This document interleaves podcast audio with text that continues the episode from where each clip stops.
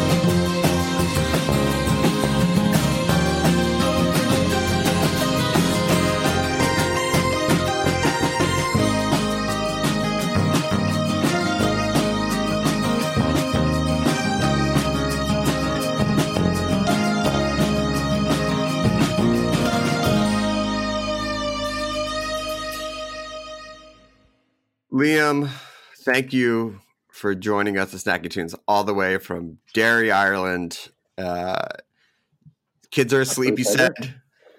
Kids are asleep, uh, and this is the this is downtime for me now. So Yeah, I'm about um I'm about eight hours behind you right now, so uh, I'll, I'll you'll be asleep, but I'll text you let you know when my kids go to bed. Um, Appreciate you you uh, spending this very you know important hour to uh, of dad time with us, and you know I remember when the Dead Rabbit opened. I was living in New York. Uh. I remember it opening. I mean, it's I don't want to say Wall Street exactly, but like in that area of town and thinking, Yeah. what is this type of bar doing here? because most of the cocktail bars had uh, Lower East Side, even Williamsburg at that time, or you know, Midtown things like that. But now, and you're celebrating this month, a decade in, Yeah. it's become such an anchor and staple of the area. Um, what do you think is responsible for its longevity and its pull of people to the space? so it's it's tricky. It's tricky for me to comment properly because I've only been so I've only been working for the Dead Rabbit for maybe the last sort of six seven months. But uh, Yes. Jack McGarry is my cousin, so I have been in and around it since since it started. Yeah, Um, if you had have asked me a year ago, I wouldn't have been able to give you an answer. Now, having been around it and involved in it, and spent a lot of time with Jack and a lot of time with the team and in the bar, it's just quality. It's Mm. it, the quality is so high. The attention to detail is so great. The the hospitality is amazing. The service is amazing. The atmosphere is amazing, and it and for for somewhere like New York, um, that has obviously such a massive Irish community and an Irish expat community. hmm The thing that struck me the first time I went into the bar was like, wow, this fe- I could be anywhere in Ireland right now.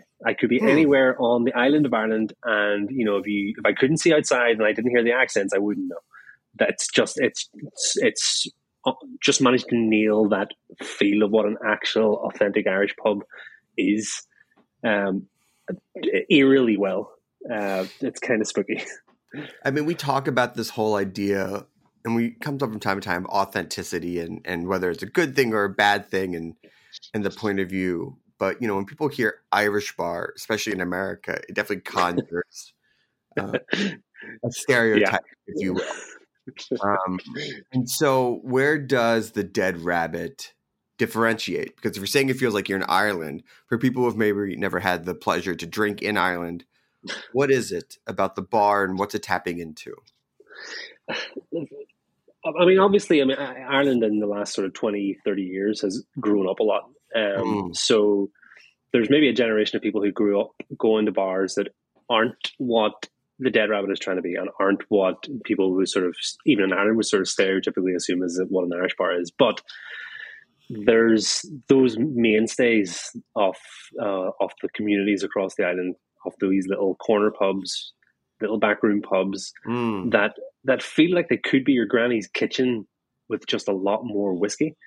Uh, they've got you know they're not they they they're so they're they're homely, they're closed in, they're friendly, they're inviting. It's comfortable, um, and you sort of just sort of check everything. It's not trying to be anything, you know. It's it's Mm. not. It's, I mean, an Irish pub uh, like of of old, of you know, of the of the type that I'm describing. It's, it's not trying to be anything. It's just, well, we have a bit of space. We've got a load of whiskey. We've got some lovely wood. We know a couple of great carpenters. The place looks nice. The fire's lit. Have, pull up a chair and let's have a drink. You know, and so I think Dead Rabbit nails that vibe very well. Yeah, I feel like people who maybe caught the movie Banshees of Inisherin this year had a Yeah. taste of what Irish pubs were. You know, obviously, I'm sure there's some Hollywood liberties, but that wasn't that long. You know, that was this century of just like it's a community spot. It's not oh, plastic Oh, yeah. beads. It's not, and God bless Dropkick Murphys, but it's not them blaring on the stereo and things like that. It's more No, of a place for people to meet and talk and and come together. Yeah, it's kind of you know, it's like the corner shop or the post office Mm. if they if they served alcohol. So you got involved about six or seven months ago officially. What brought you Yeah. into the fold? How'd you get involved with the bar?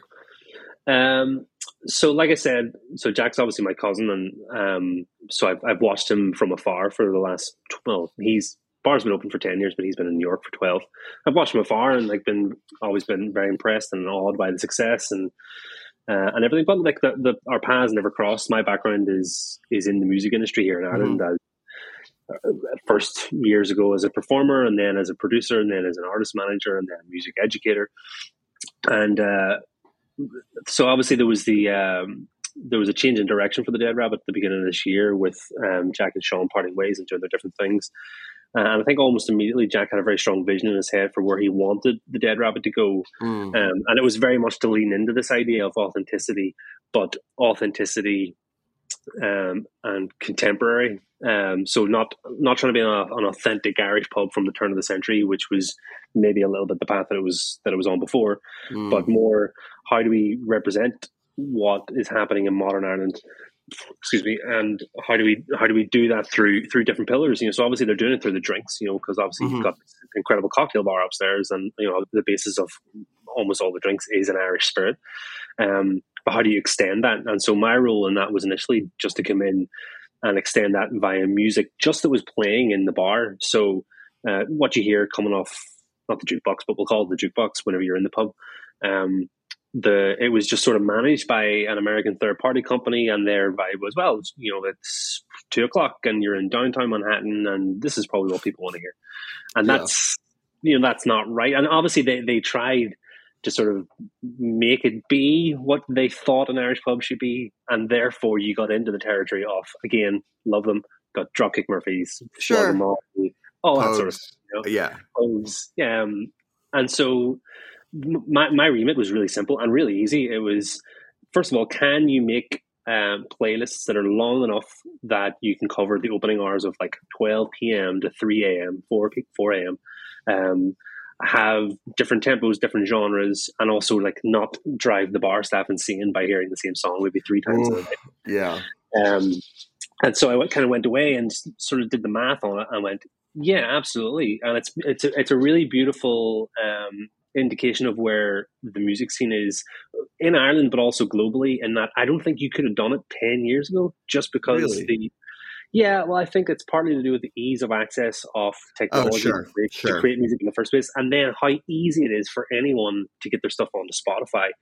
And the software that we're using is an extension of Spotify to run the music in a bar. So with sort of 80% accuracy, if it's on Spotify, we can sort of play it in the bar, fully licensed. Um, So, like, Mm.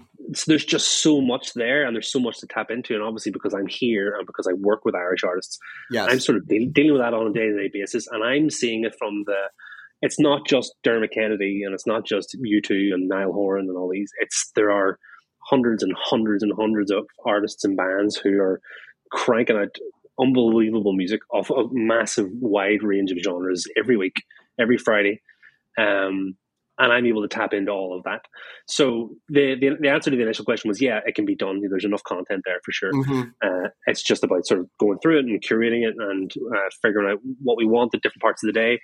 Uh, and so that was that was it. That was the first couple of months was really just sort of pulling all that together um, and just sort of testing it. And obviously, uh, as someone who's been to a lot of bars but never worked for any, Sure. um, it's a like understanding what's required at what time of the day and uh, how the vibe needs to be and how the vibe needs to change over the course of the day. Mm. That's something I had to sort of understand. So I went, uh, I went over to the went over to New York in October and basically sat in the bar for a week and just sort of took notes. What and what a hardship you, that must have it been. was it's such a it was such a difficult job. I have to say, and you know, you know, I got to sleep in a bed all to myself with no kids and sleep Oh on until God. ten. It was really hard, man. yeah, yeah, yeah, yeah, yeah, yeah. I'm sure. I'm sure every every other dad and and Oh yeah. was really feeling for you back in Ireland. You mentioned it a couple times about modern changes or shifting in Irish culture, and and obviously we don't need to get into the whole broad of culture. Uh, Yeah. But with music and maybe even food and things like that, what has changed in Ireland in the last few years to the point where it's palpable and noticeable? Um, it's probably there's probably some there's probably an, echo of what I said about the uh, the ease of access for things like Spotify. There's probably an Mm. echo of that right across the industry uh, with things like Instagram and TikTok. You know, um, suddenly it's not so far fetched that somebody in the back ass of nowhere and you know one of the middle counties in Ireland um, has access to.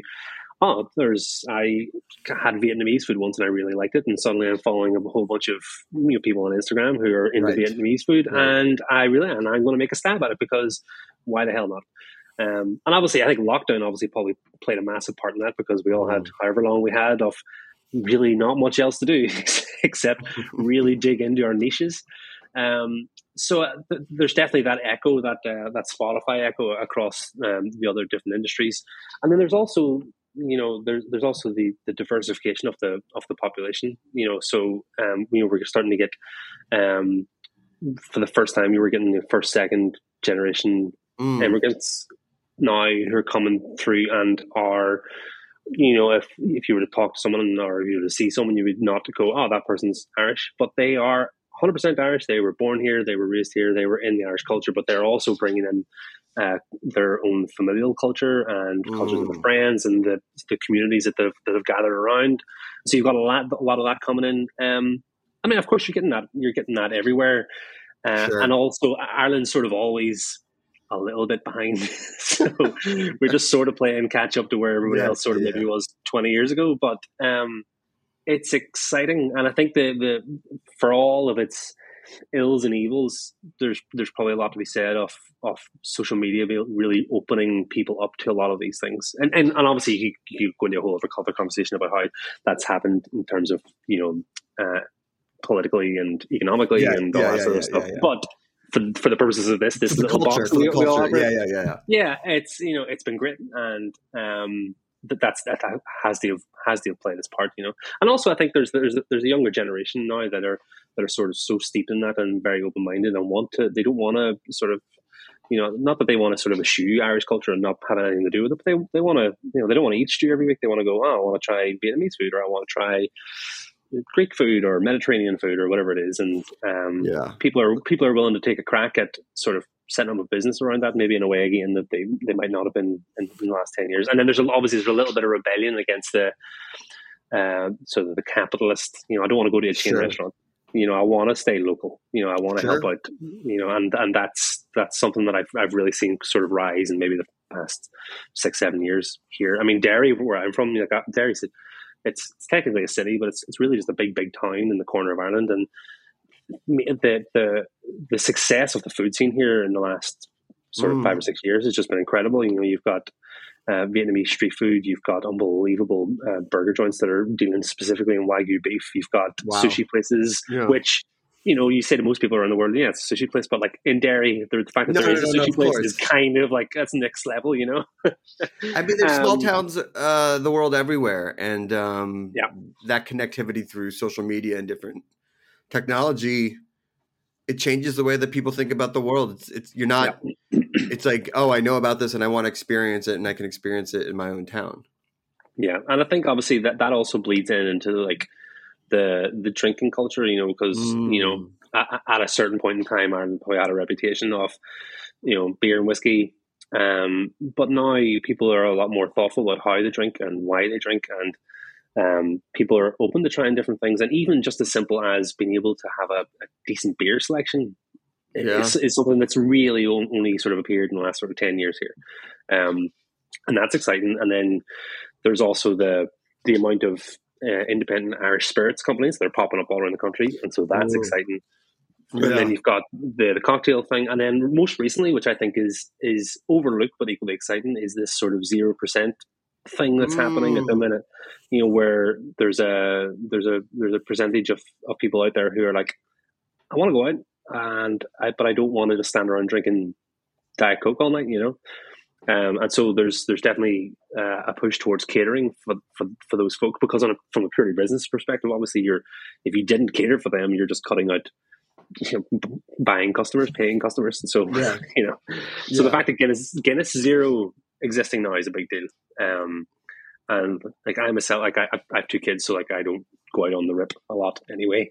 But anytime I do find myself out, I'm delighted that Guinness Zero exists because like I can have uh, I go out, I have one pint of regular Guinness, and I have a couple of tins of Guinness Zero, and I get to drive home and not Yeah. feel like death at seven a.m. the next morning when there's two Wow. kids jumping on the bed. Yeah, yeah, yeah, yeah, yeah, yeah. yeah. um, let's take a quick musical break, and then when I come back, I want to talk a little bit more about the relationship between America and Ireland, and about the um, bar 1661 uh, pop up that was done in Ireland and then also in America. We have a song from the archives here on Snacky Tunes on Heritage Radio Network. Yeah, yeah. Yeah, yeah. We used to make noise. We used to make noise when we tied. But now we're silent to the high. Yeah, yeah. You like to tie me. You like to tie me up at night. Are you a stranger to the light? Yeah, yeah, we have a date upstate. Oh, oh, oh, oh. we have a date upstate. Upstate, upstate. Yeah, yeah. Yeah, My love for you. Yeah, yeah. My love for you is strong, my dear. Like lions, tigers, jungle fear. Yeah, yeah, we have a date upstate. Oh, oh, oh, we have a date upstate. Upstate, upstate.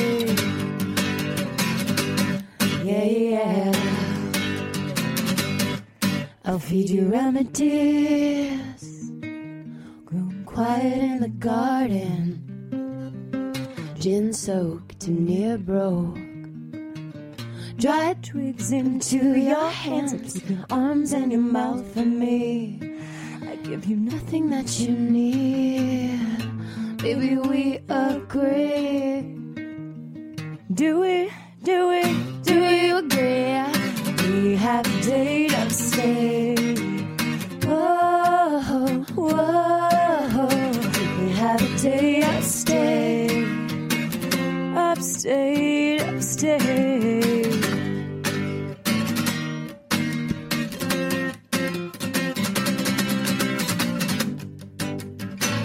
We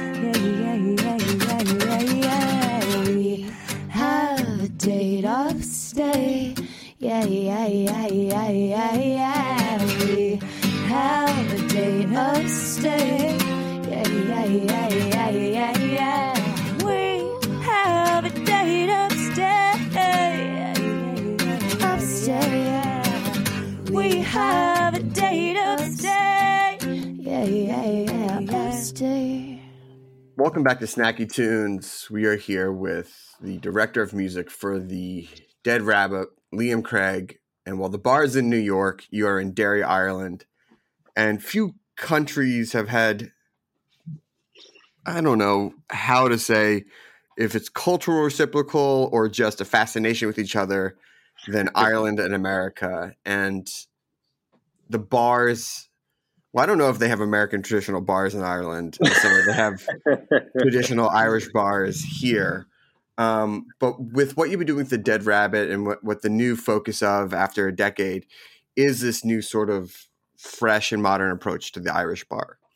Um, and we were talking about in the first part about shifting that, but you also did a reciprocal pop up with Bar 1661 in Dublin. Um, How did that come to be? What was the importance of actually bringing the Dead Rabbit to Ireland? the, bringing of the dead rabbit to Ireland is, I mean, the reason that that, that happened, we were sort of in Ireland to, to, to promote, we, we sort of brought some press over to promote what we thought that modern Ireland looked like and what what we thought it was important for people to see about what a modern Ireland was. And so uh, we sort of, we did, you know, great food and great restaurants and we did, um, we did, we did coffee because like the, I talked a little bit about authenticity in the first, in the first half. And like one of my favorite things about the bar is that the coffee and the Dead Rabbit Irish coffee is roasted in Ireland. Like I think that's just Mm. I think that tells you everything, you know. So um, so we, we visited them, uh, which is Calendar Coffee out near Galway, and um, and so one of the stops that we did was was in bar 1661 and the reason for stopping in and, and sort of doing a dead rabbit pop in or dead rabbit pop up i should say there uh, was because we sort of had already knew that um, uh, come February, we were going to have the guys from 1661 over in New York, mm. and they were going to do their pop up. So it was really just to sort of check in, show what a contemporary Irish bar is and can be, um, show off a little bit about what the Dead Rabbit's about. Sure. Um, but uh, almost as in all things that we do, it's it was really just to sort of champion um, people who are right at the zenith of something that's really good and really exciting that's happening at home.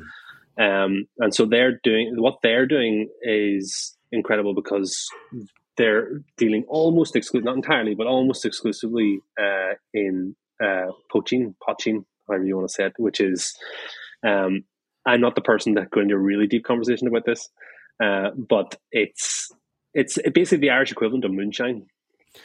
Oh, I think is probably the best way that I can make an analogy. So, uh, okay. uh, like if you, if you think of like uh, we talked about banshees and Inisherin, yeah, uh, you know, there definitely would have been some poitín kicking about there. Just just a jug, just a jug of brown or white yeah. liquor. Yeah, okay, yeah. Okay. So that that's that's the kind of vibe. But they are, I mean, poitín for for so many years has had the oh, it's this unbelievably strong alcohol that someone has brewed in a shed at the bottom of a garden and it'll blow your head off. And it's just it's a, it was a mean it's a means to an end. That's the sort of the the the vibe that it's had for years and years and years. But what 1661 are really trying to do are try and push it as a no it's it's not. It's a, it's an irish spirit in the same way that whiskey is an irish spirit or gin is an irish spirit. It's it's its own thing. It's unique. It's got a flavor profile. It works well. It combines well with other things. And to prove it we're going to go to New York and we're going to put on this pop up for four days and we're going to put on this incredible menu of incredible drinks. And it's not going to be anything like you've, what you've tasted before. And it's all made using Irish poitín, which is like, it's, I think it's a, it's about to be the crest of a wave here in terms of like the sort of the next um, the next strength revolutions because I think Irish whiskey, not that I think Irish whiskey is going anywhere, and there's still some incredible new Irish whiskies popping of up. Course. But but there's definitely been a real wave of it in the last sort of ten years. Gin, obviously for the for obvious reasons in terms of time to make, uh, has obviously had had had its renaissance. Um, yeah, especially in India and things like that, and Goa. Yeah. Is doing a ton of botanicals, local type yeah. of artisanal gins. Um, but I think that poitín is now, I think it's its time, and, and in 1661 or just in the same way that Dead Rabbit was in early in the financial district back in whatever year 20 or uh, 2013. I think that 1661 are really in at the at the at the start of the line for here's Irish poitín and it's coming and here's what we can do with it. You know, so and it, it was awesome. It was just it's such a fresh take and it's such a, such a uh, for for us culturally, it's a it's a big thing to see it come back. And you know, so you talk to anybody in Ireland, you say, "Oh, there's this bar in Dublin. They're doing poitín cocktails," and everyone's like, "What? That's wow." Um, but it's like whenever you bring it to America, obviously that's such a unique experience because it's not readily available there. And um, no. well, I mean, we there are certain laws here that keep it from being sold on the regular, but I guess as a special pop up, there's obviously yeah. a workaround. Um, yeah. Now, obviously, people are going to want to try and experience this. So, when can they actually experience it at the Dead Rabbit? Uh, well, this is the problem. The problem is that that's happened. Uh, it's been and gone. So that was a four day pop up um, at the start at the start of this month. I know. Um, I mean, we're coming a little bit late because I know that February has been the decade birthday celebration of the Dead Rabbit, but um, you know, it's going to be tough for people to listen to hear about that. how, well, then, how do I say you, this you, you without go to sky, skyscanner, sky, skyscanner.net and you type yeah. in New York to Dublin.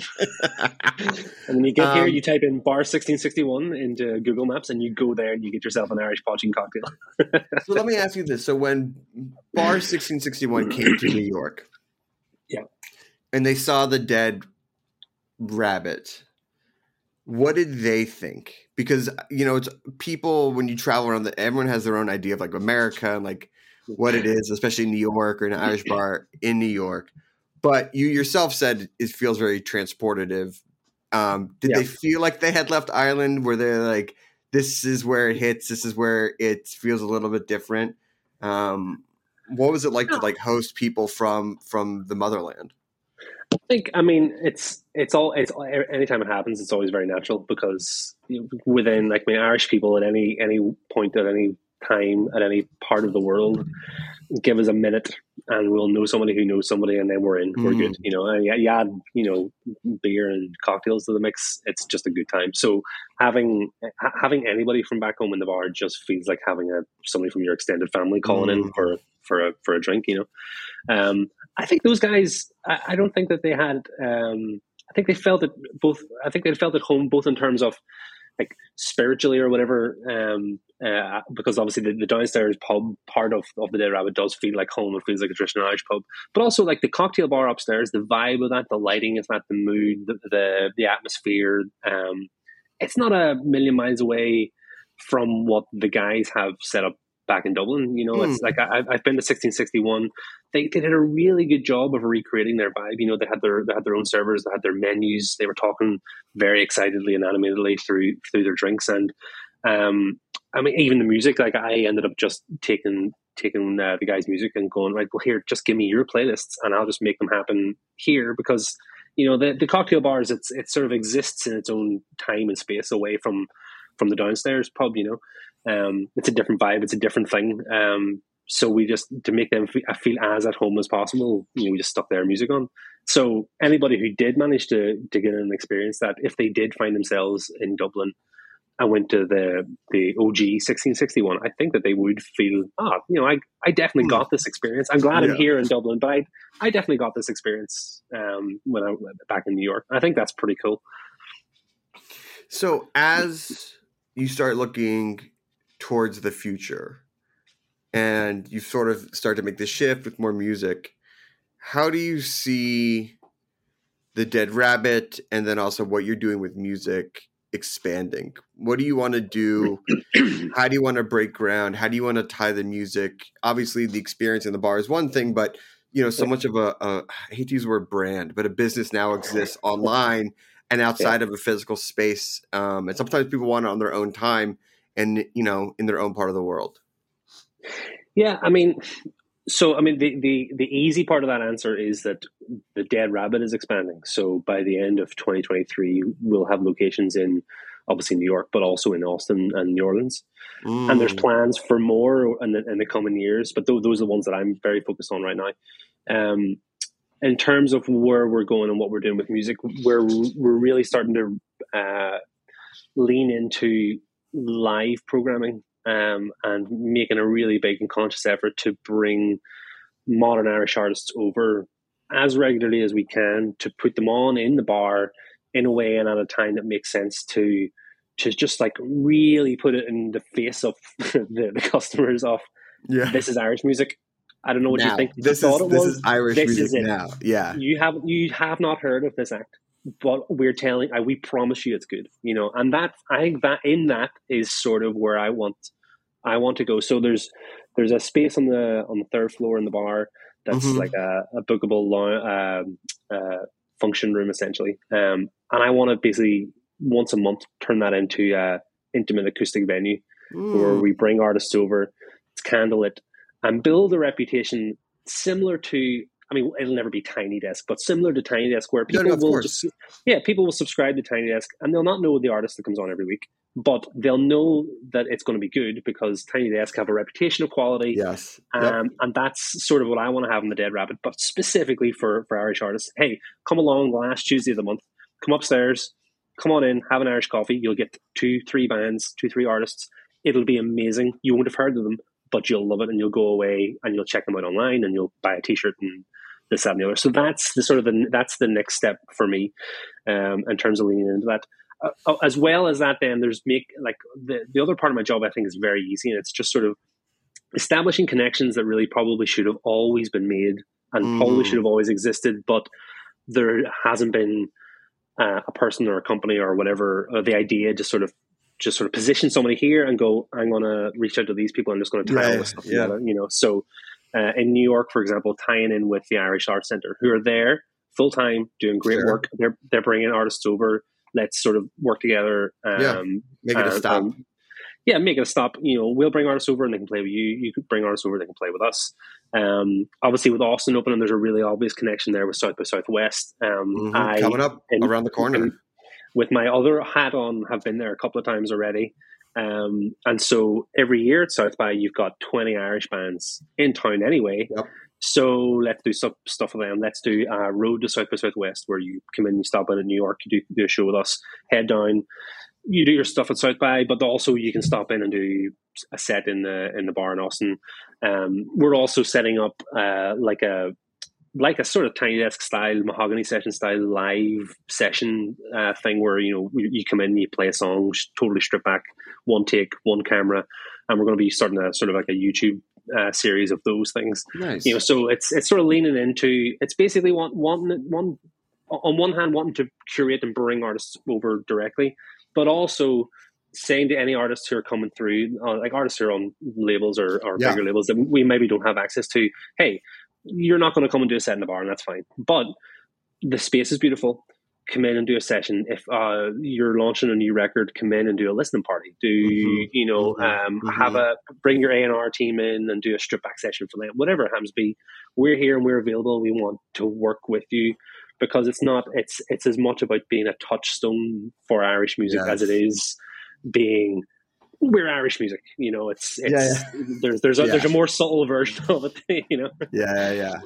Yeah. Well, Liam, I appreciate you taking the time and uh I'd be remiss though if I didn't ask you perfect pairing drink and song. Oh, don't do that to me. Yeah, That's I'm gonna do it fair. to you. Do it to you. You've you've been with your kids all day. It's 8:30 your time. We just had a nice conversation. It's on the spot. How about, how about I give you the drink? I'll give you uh, the Irish coffee because we've talked about it. What's your song to pair with the Irish coffee? Um. Okay, it's gonna be. Um. Oh, I need to check. I need to check Spotify because I can't remember the name of the song. Because this this is what happens whenever I build all these playlists, right? No, I know, I know. And we're going to like- include the playlists um, when we post this up to the site. We have a couple links to playlists so people can can check them out. Okay, so uh, a Dead Rabbit Irish Coffee and a song called "Last to Leave" by an artist from Dublin called Alvaretti, who we just had in the bar in February playing. She's a great friend of mine. She's also one of my favorite artists on the island. Um, everybody should go check her out. She's just incredible, and she'll be at South by Southwest. So if you're an Austin listener, jump in, come and see us in, in March. But yeah, Alvaretti, uh, "Last to Leave." Irish coffee. There we go. All right. Well, Liam, thank you so much. If people want to check out the Dead Rabbit or listen to any playlists, where can they go? Uh, the deadrabbit.com or Dead Rabbit Pub on Instagram and Twitter. Amazing. Uh, shout out again to Bailey, who's been crushing it, getting us some killer guests. Uh, you're our first uh, guest live from Ireland, so super excited. To have that. Um, we have a song from the archives, and then the Gingerlys, an archive live performance here on Snacky Tunes on Heritage Radio Network.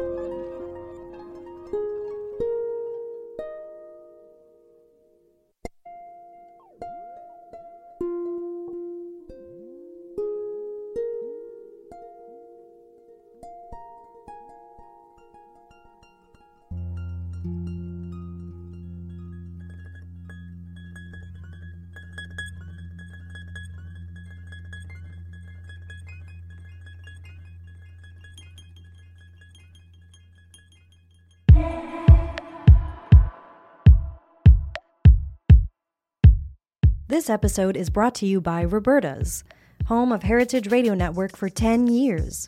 Roberta's was founded in Bushwick in 2008 and has become one of the most iconic restaurants in the country. HRN made its home inside of Roberta's in 2009, and together they have become part of the DIY fabric of the neighborhood. Roberta's, the pizza restaurant, is open for lunch and dinner seven days a week and serves much more than just the famous wood fired pizzas. Their team dreams up new salads, pastas, and sandwiches on the regular. Roberta's Tiki Bar is alive and well in the back garden, serving up frozen drinks in the summer and hot toddies in the winter. Stop by the bakery and takeout spot next door for fresh breads, sticky buns, and pizzas to go. And of course, there's the two Michelin starred Blanca tucked away in the garden for truly daring diners. But Roberta's also extends beyond Bushwick, with multiple locations in New York City and now in Los Angeles. You can also find their frozen pies in grocery stores around the country. The spirit of Roberta's, like Heritage Radio Network, is everywhere. Here's to many more years of pizza powered radio.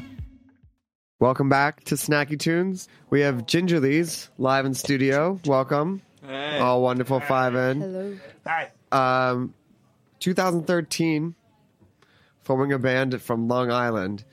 Uh, how did you decide to take this path of music when Long Island is typically known for the pop punk sweetness that comes from there? And uh, what are the influences that brought you all together?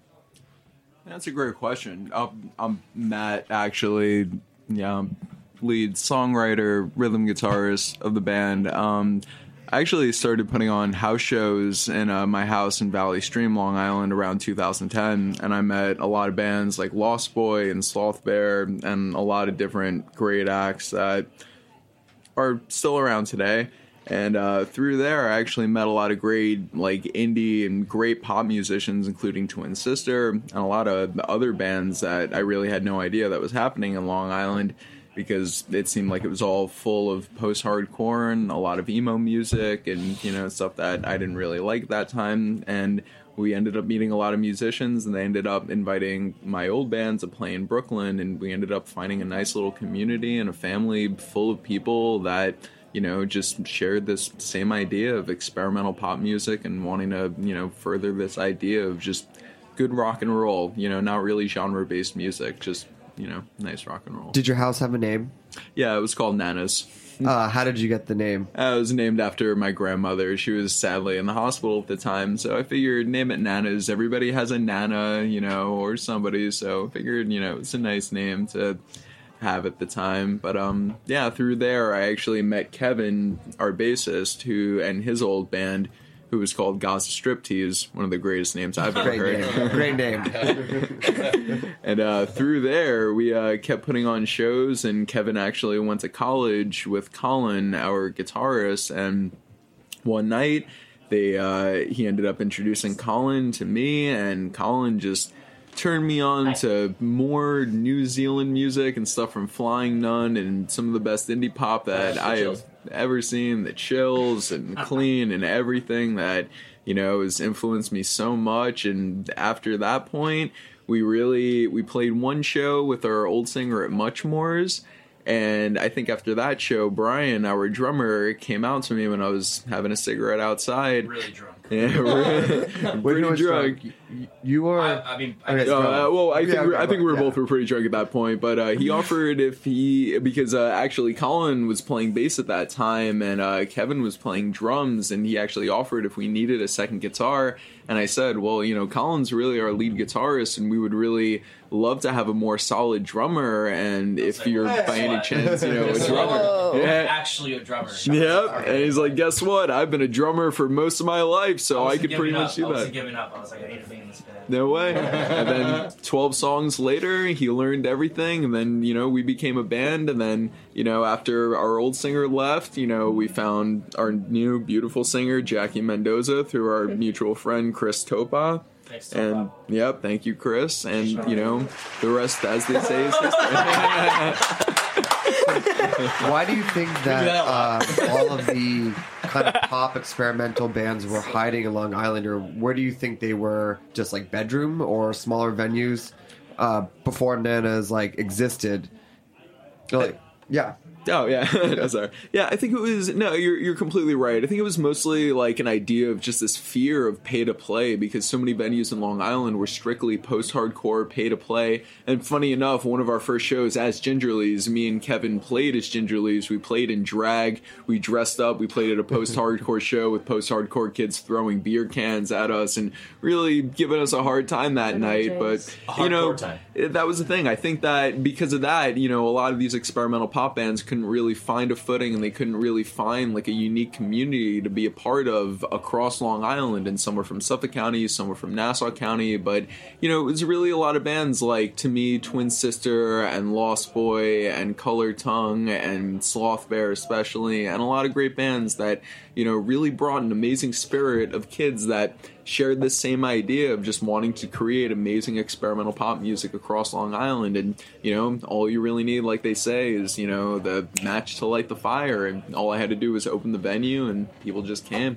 Does it still exist? It doesn't. Sadly, you know, we had to sell the house, but occasionally I'll host shows out there every once in a while. But the best thing that came out of that was all the friends and all the fans that we made that supported us and support our music and really help us out now because we all stick together. And you know every time we play together we always have that long island represent attitude because you know we all know how hard it was for you know nobody to care about our music nobody to listen to us nobody to know that we exist and for us to have to say that we were a brooklyn band or we were a new york band but you know now we all live in brooklyn we all stay out here so i could honestly say that we are a new york band but yeah, you know, it's sad that that had to end, but it's beautiful that there are so many venues around here, like Shea Stadium and Sunnyvale, and so many places that support. Shea Stadium's in tough times. Yeah, Yeah. Sadly, Um, but you still bleed Long Island.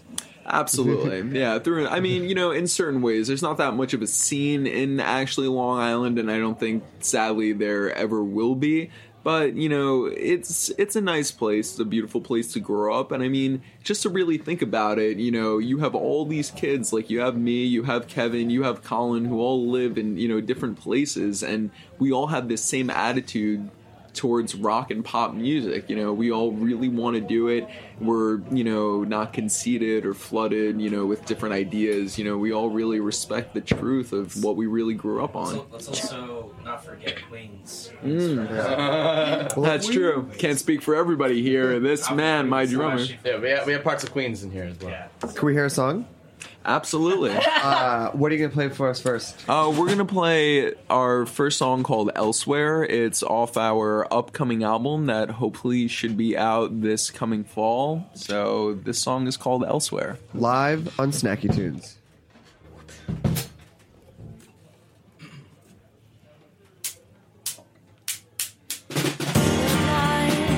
Seems like I've been using someone ties.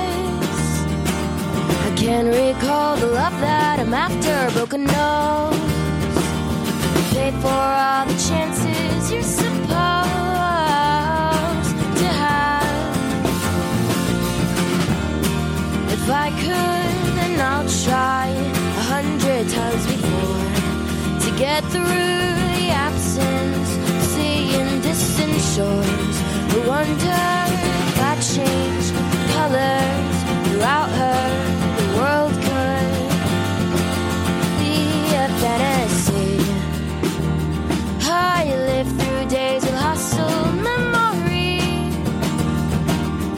The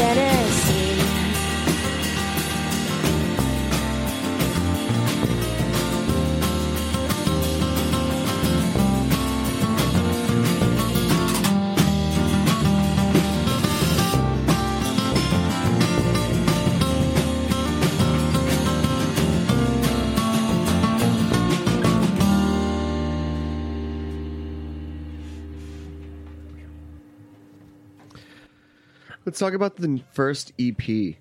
Um, how did it come together? Um, you know, Matthew said you were the main songwriter, but how did the rest of you influence it and, you know, a release and also a Japan release as well? My turn, I guess. Uh, well, oh, how this came about? Um, let's see. Well, we decided to go record at uh, this place called Mama Coco's Funky Kitchen. That's Colin, by the way. Oh, this is Colin, by the way. Uh, can y'all hear me? Yep. Okay, cool, cool, cool. um, yeah, so we uh, recorded there. It was at this one place in Lefferts Gardens. Um, you know, it was like a collective, a really like a very tight knit collective, uh, very positive attitude, very eclectic. They they uh, liked a lot of uh, um, funk. They were very funk based. It was really not in our realm, but the guy Oliver was really good at what he did. He knew what we wanted, so we. It was in 2013, and right around then is when we like really formed um, the name. Brian still wasn't with us at the point at the time, but we um, we got that stuff together, um, and that, that day forward, when the first day we went to the studio, we're like, we're Gingerlys now. We're Gingerlys. This is it. Henceforth, will forever be known as Yes, Ginger yes. And I remember the first day we were doing that. On the way to the studio, we said, "Let's do this. Let's get that." And then um, we self-released it uh, that fall, like September or whatever. And then I think we got approached in October by that label Shelf Life, and that really changed it for us. We're like, okay, now we're like getting put up into there, being released as a seven-inch, and that came out in uh, spring of 2014. What was the um, idea behind releasing it yourself? I mean, a lot of bands are going so many different directions now. I'd be curious to know you're thinking like, let's just get this out there. Well, it was our first thing, you know, so we didn't know, you know, it's and it's really it's really hard. Even for us, our, our forthcoming release, it's so much back and forth with labels. So we would have gotten nowhere with that, and we also we're just lucky that that label even came to us. We didn't expect that. But you know, at the time for the time before that, you know, we had that self release. People liked it. It was getting featured on some little things. Friends were talking about it. It wasn't much, but we played it and we celebrated it. It was good. And then we got really lucky that following October of 2013 when that label said, "Hey." I remember you were flipping out. It was crazy. I remember I was at, I was at Cake Shop seeing the memories, and all oh, of a Oh, sudden, yeah. yeah, it was. I remember it was crazy. Yeah, we don't really have too many expectations. Like you know, with the EP, we really we were sitting on these songs. I had my old band, which had the worst name in the entire world, Shatter, Shattered Darlings and Liquid Kisses. There you Might as oh wow! horrible. but Uh, it's all they had to get that second piece in there, right? Oh, Yeah. absolutely. but you know, coming out of that, we really you know focused on getting these new songs because I was writing a lot of like more noise, like shoegaze songs at that time. And these new songs, I really wanted to have a tight and concise like pop structure. And you know, it was really Colin that introduced me to Flying Nun and you know like all these indie pop bands that were so jangly and his style of playing was so different from any other lead guitarist that I ever played with. And you know we just we we really wanted to get the songs out there. We felt so strongly about these songs. We felt so passionate passionate no, excuse me. Felt so passionately about what we were writing at that time that we really just wanted to show the world and we just wanted to show everybody what we were capable of. And you know, people just really took a hold so quickly. It was really amazing and so beautiful. We had so many fans and so many people who were so responsive so quickly. It really blew us away. And we still have to thank all our fans and And how did the release on 2670 come about? That was recent. That was like last year. That was, yeah. Not that even, was yeah. that was pretty interesting. That was all, uh, you know. Thank you so much to Hajime Sakuma. You know, he really just contacted us. Thank you, Hajime. Yeah. Oh, yeah, Jackie had the pleasure to thank meet you, him. Hajime. Yeah, Jackie actually took a trip to Japan. She had the pleasure of I went meeting to him. Tower Records and I, um, I saw our EP. Yeah, you can actually pick it up for sale. in Tower you just had to. Records. Get, you're like, you know what? I'll I'll take the sacrifice. I'll go. I'll go meet him in Tokyo. No, no, no. I got this. I I, I got this. pretty much. it. Yeah. Yeah, It's in, What a. it's in the, uh, the the Western pop rock. Yeah, yeah. Hey, uh, not all heroes wear capes. Am I right? Yeah, it Level was- four. Yeah, it was great. We honestly, you know, we just uh, he contacted us. You know, we got an email one day, and he just he reached out and said how big of a fan he was of our songs, and said that he just you know never heard you know songs that inspired him as much as these. Yeah, they songs did. inspired him. Yeah, they Wow. and he just really wanted to put them out as quickly as possible. So you know, we said absolutely. Like one of our collectively our all-time dreams was to have something out in Japan. So to have that, that was the most amazing thing. And the most special thing about that was we actually sat down and we recorded a brand new song for that called Corduroy Star. Sadly, we won't play that today, but But it know- opened the show. yeah, oh, Yeah. awesome. yeah. so it opened the show. But uh, yeah, that yeah, we recorded that song as a special bonus track for that EP. So First song to feature Jackie as well. that's true. Yeah, all our other songs featured And old Brian. vocalists. And Yeah, but just wait because we have about ten to eleven more that'll be coming out very soon. Yeah. That'll feature all Jackie songs that that we really think have just you know brought us to a completely new and entirely you know just amazing new level than we thought we could be with the E EP. Well, we're going to talk about the new record, but let's get one more song in before then. Uh, what are you going to play for us next? I think uh, we're gonna play this song called "New Toys." My dad accidentally threw out my box of all my X Men, Mighty Max action figures, and boy, did I ever get sad. So, had to write. so I had to write a song about that. Yeah. Boy, do I love these four people that surround me right now. So we're gonna play "New Toys," and we really hope you enjoy it. Weird toys.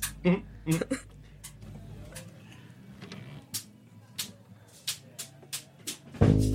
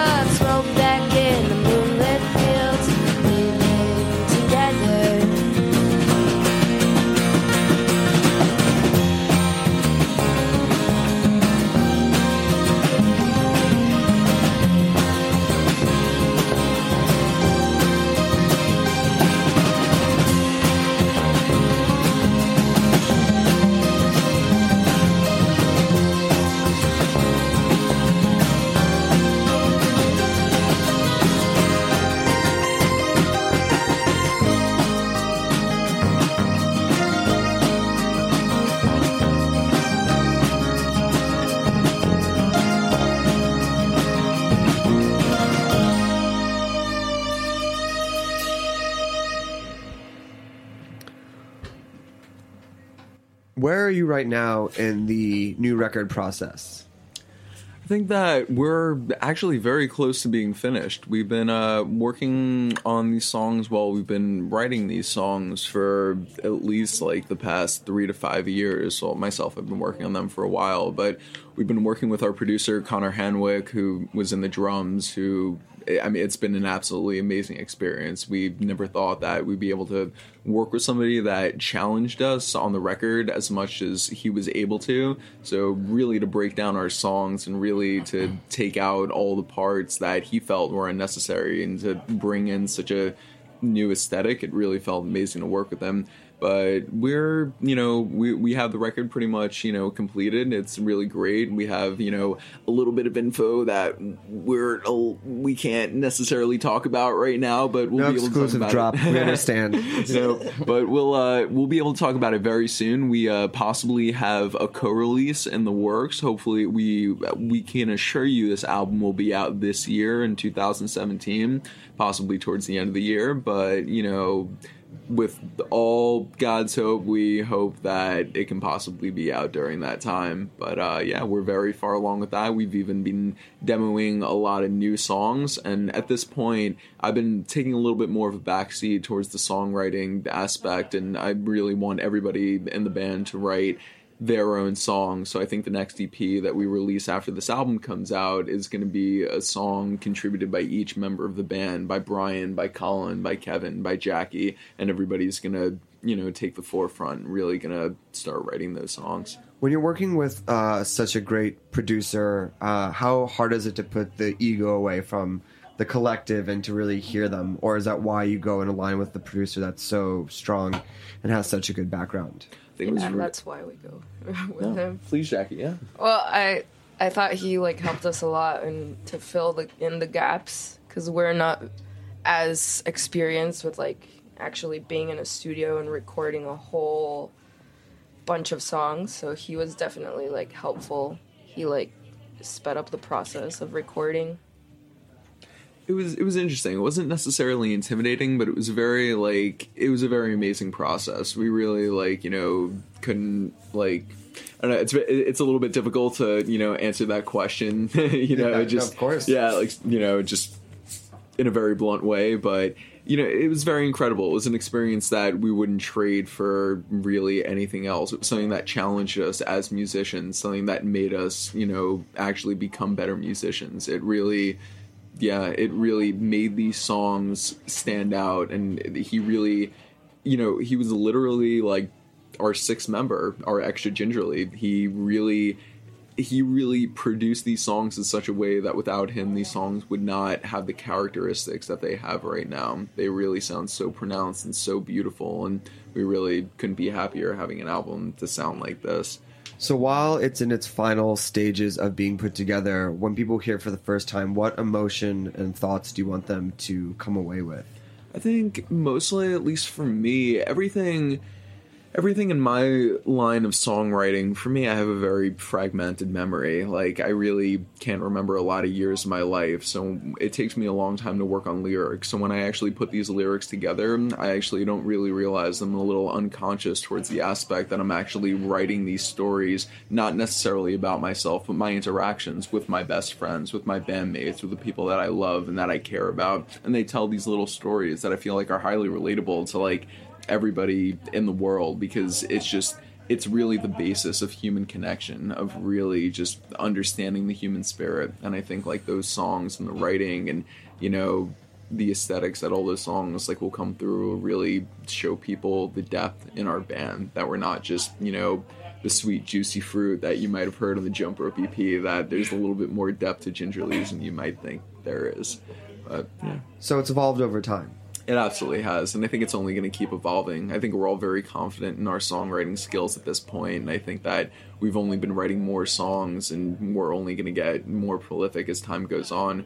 We just, you know, honestly, our whole thing is that we just want to keep recording songs and releasing songs as long as possible, and we're going to stick together and we're going to stay a band for, you know, as long as we possibly can. I mean, can look at us now, we're all best friends, we love each other, we'll never stop loving each other, no matter what we've been through, we're in it for the long run. Before we get out of here, I want to make sure I mention you have some shows coming up as well in New York. We do. We actually have uh, a very interesting show coming up on the 31st of this month with the Sea Life and Den-Mate, both bands from uh, this label, Babe City Records. And that Bueno. And Bueno. Oh, and Bueno, Oh, yeah. excuse me. Oh, I completely Stacked forgot. Yeah, Bueno. extremely stacked bill. Yeah, Bueno is probably collectively one of our favorite bands going around right now, and they actually co-released something on Babe City and Exploding in Sound this past year. So, you know, you know, hopefully our dream would be to release something on Babe City, and we'll see if that dream becomes a reality at some point. But yeah, for right now, we're very excited for the 31st. I think we have a few things, you know, brewing, but nothing set in stone for April right now. But um, we're actually going on tour towards the end of April. Brian, do you know more about that? Um, yeah, so we're gonna do Connecticut, uh, Massachusetts, uh, Philly, and we're doing a kickoff show April twentieth here in New York with uh, our friends Holy Tunics Um, so you guys should definitely come out to that. We Um, we will be there. awesome. and our Awesome. collective audience as well too, not just uh, me and my brother. Um, well, thank you all for coming. It's so great to meet all of you and to have you play in studio. Big shout out to Kettle Black as well. Uh, thank you for a really deep and engaging interview. Um, before we get up here, where can people find you? Get all the information on the new record, catch you on tour, buy tickets, hear the EP. You can totally find us on Spotify. If you, I know it's not really great, but I'm sure most people have Spotify right now. If you want to stream the Jump Rope EP, yeah, oh, SoundCloud too. That's right. It is on SoundCloud and it's on Bandcamp. I think we would all suggest you to go to Bandcamp because Bandcamp has our Japanese release with Relate to You and all these different things. And, you know, That's the old- that's the old Corduroys. Oh yeah, corduroy star. Wow. So this is me. Uh, it's actually called "Smells Like Teen Spirit." So, that's, that- that's my fault. Confusing song titles. Also, But, yeah. yeah. also follow Jackie Mendoza and her work. She always puts us on. Please do Yeah. follow Colin's other band Q. Q. Follow Mel's. And, uh, I, K-E-W. yeah, I actually have another project called Mel's with Lizzie Wakefield, who's in Fruit and Flowers, and Brian Thornton and Matthew Sklar, and uh, Brian Alvarez, our drummer, is actually the drummer in the Mel's as well. We're a little bit more of a new wave power pop band, but I would like you guys to check us out too. We just released our first single, McAllister, and you know what? I gotta say, I love my Gingerlys. I love this band. Thank you, Snacky Tunes Radio. Thank you, everybody, for letting us come down you. here for all this pizza, for everything. This has been one of the greatest times we've ever had. Caesar Oh man, that crowd! Wow, that crowd! Big crowd out here tonight. Wow, that, oh, that crowd is just Yes. that crowd is just getting Jump it, rope. man. Wow, I can't, I can't even believe No, no, it. no, uh, Wow. turtle doves? But yeah, if you want to find that, you know, you can find that song. But um, yeah, this is uh going to be our last song for the day. This is called Turtle Doves. This song is written about my extreme passion for Home Alone. So Home Alone two, 2. Home Alone two. Well, Home Alone, Home Alone two, Yeah, that's two true. Turtle Doves, everything except the third. This song is called Turtle Doves. We really hope you enjoy it. Thank you, Snacky Tunes Radio. Thanks for being here.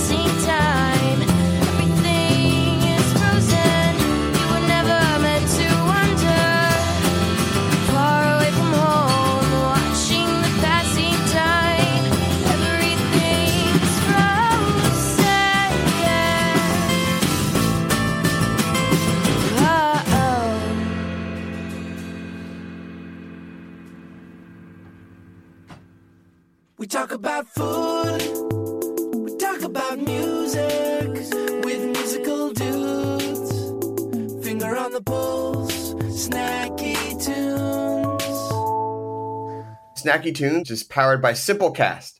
Thanks for listening to Heritage Radio Network, food radio supported by you. Keep in touch at heritageradionetwork.org slash subscribe.